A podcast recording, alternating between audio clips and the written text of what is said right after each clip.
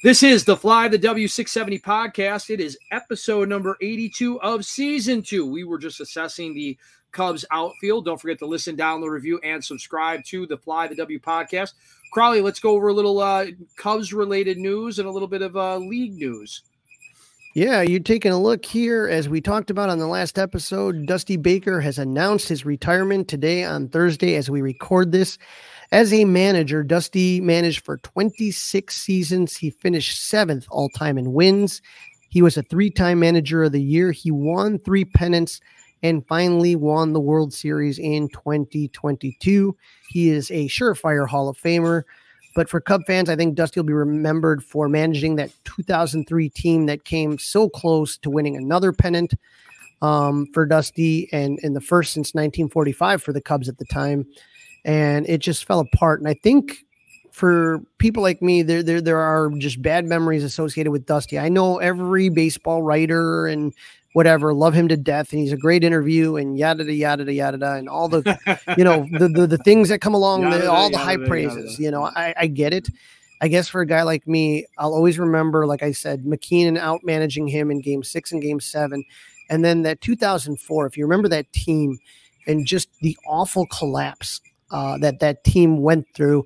And that was when Dusty Baker got in a fight with Steve Stone. That's when Kent Mercker called up to the press box. Um, Steve Stone lost his job after that season. And uh, so did Chip Caray. And I, I, just always felt that Dusty didn't have control of the clubhouse. I felt that uh, I felt that there, you know, it just he always blamed a lot of people.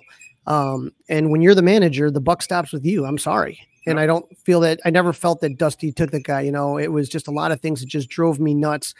Um, whether it was, you know, pitching Mark Prior 135 pitches in a meaningless game, or whether it was, you know, God, starting Neifi Perez every day, like just dumb things. I just, right. it, it, just went sour for me. And I was a guy that literally, literally had a in Dusty We Trusty shirt, and mm. I still have it because I never get, I never get rid of anything's Cubs related but that was about as close as I've ever come to burning Cubs memorabilia.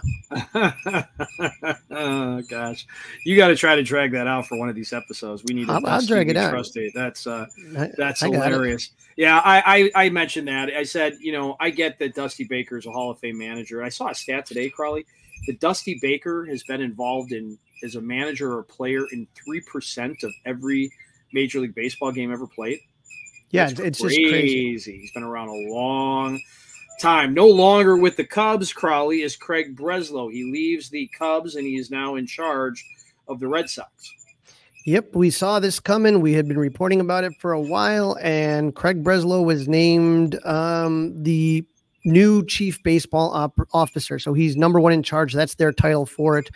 Um, you know, for the Cubs, it's president baseball ops. It's Theo. Well, that's Breslow's position now. Mm-hmm. For the Cubs, Breslow was an assistant GM and senior vice president of pitching.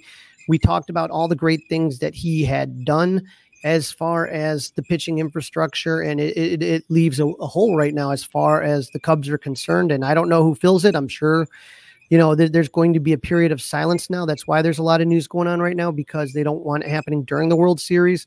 But uh, hopefully Theo's got his Rolodex out and he's got somebody for the position that can do as good as Craig did because Craig was an impressive guy. And, and I think, you know, Boston really, I, I think he was their main target the entire time. Well, you know, Jed brought in Carter Hawkins from Cleveland, and Carter's background is pitching, so maybe that helps and will offset this loss a little bit. We'll have to uh, we'll have to wait and see. Another uh, Cubs front office guy might be uh, moving about. Dustin, this is killing me because um, Jon Morosi is reporting that the Mets have had discussions of hiring Dan Kantrovitz to oversee scouting and player development. Dan Kantrovitz has been on our podcast, friend of the pod. I, I, I think Dan is an ab. I think the world of Dan. I've seen him and what he's done with the Oakland A's and the St. Louis Cardinals, and now what he's done with the Cubs since 2020. The Cubs have just drafted fantastically under him 2020, 21, 22, 23. Um, it's it, it's I I the Breslow one I saw coming. The Kantrovitz, I did not. And you, you, like I said, you know, Big Daddy Steve Cohen is going to be throwing the, those dollars around. And so, you know, David Stearns leaves Milwaukee. He heads over to New York. And obviously, Milwaukee and New York know each other, or Milwaukee and the Cubs know each other very well. And so I'm sure You know, that was high on Stearns' list to get Kantrovitz over there. Uh, also high on Stearns' list, as we've talked about, I mentioned it before the season even started. Craig Counsell will be Yeah, interviewing for the. Mets job. Craig Tober moving over there. Mm-hmm. You know, Craig it- Timber is it Craig Timber because he doesn't really do much in October. Well, here's the thing, Dustin, is is is you can you know, as far as the Craig Tober or whatever you want to say it, this guy gets the best out of he he he makes gasoline out of goat piss is the way I would put it. I mean, he literally takes he he literally takes teams you know that you sit there and you're like oh my god like how are these teams competing and every year he puts it in there and so he- here's the thing and and i saw this tweet today that was talking about um you know the teams that have basically like every team that has made it to the world series has gone through milwaukee right is Yep. that if, if you're looking There's at this yeah, right six degrees, six degrees of the Brewers, right? Right. Every team the Brewers have ever lost to in the postseason has gone on to play in the World Series. That's five times in the last six years and nine times in their 53 of their history. Six of those eights have won the World Series that far. But I think, you know, when we do talk about the NLCS and the ALCS, you know, it's it's it's it's way random. It's way more random than a season. And so whether you know Craig Counsell's the best manager, or the worst manager, throw it all out the door when that when that postseason starts because you never know what's going to happen. Nobody Uh, yeah. predicted Look a at this Rangers. season. Yeah, right. yeah. Look at this season. I mean, come on. If you would have picked that matchup, you would have picked that matchup before the season started, you, it wouldn't even matter who wins the World Series. You'd be uh, uh, lighting cigars with hundred dollar bills. So Yeah, Cir- unbelievable. Circa Sports Anything would have been paying. any anything anything is possible. Anything is possible. All right, Andy Green, he might be on the move as well. Yep, bench coach for the Cubs is interviewed for the Cleveland Guardians managerial job vacated when uh, Tito retired, right? Terry Francona, and so Andy Green is is a, a really solid manager and doesn't surprise me. There's a lot. There's going to be a lot of job openings. We already know Dusty's gone, uh, Francona's gone. New York uh, has an opening. Padres have Padres have an opening. Padres. That was kind of that was kind of odd, right? The uh, Padres skipper Black jumps ship, leaves the Padres, and heads to the Giants. Well, here's the thing, Dustin, and and again, we talked about our friend Kevin from Palatine. You know, my buddy. I got And, an um, update on that, by the way. Oh God, here we go. And Finish so, that thought, and then I'll give you the update. Yeah, but but here's the thing: is that you can sit there and say, "Oh, just spend however you want." There are consequences, and it's not just financial. They're going to char- take away uh, draft picks. They're going to take away money for international free agents. The way that you keep your farm, farm system stocked. So take a look at what's going to happen with the Padres. They are going to try to shed salary, and that is one. That's one way to shed salary. You got a high price manager. You get rid of him. You get a guy that's a lot less, and uh, it sounds like they're going with an internal candidate that's not going to cost them as much. Um, there's rumors already that the uh, Yankees are already all over Juan Soto.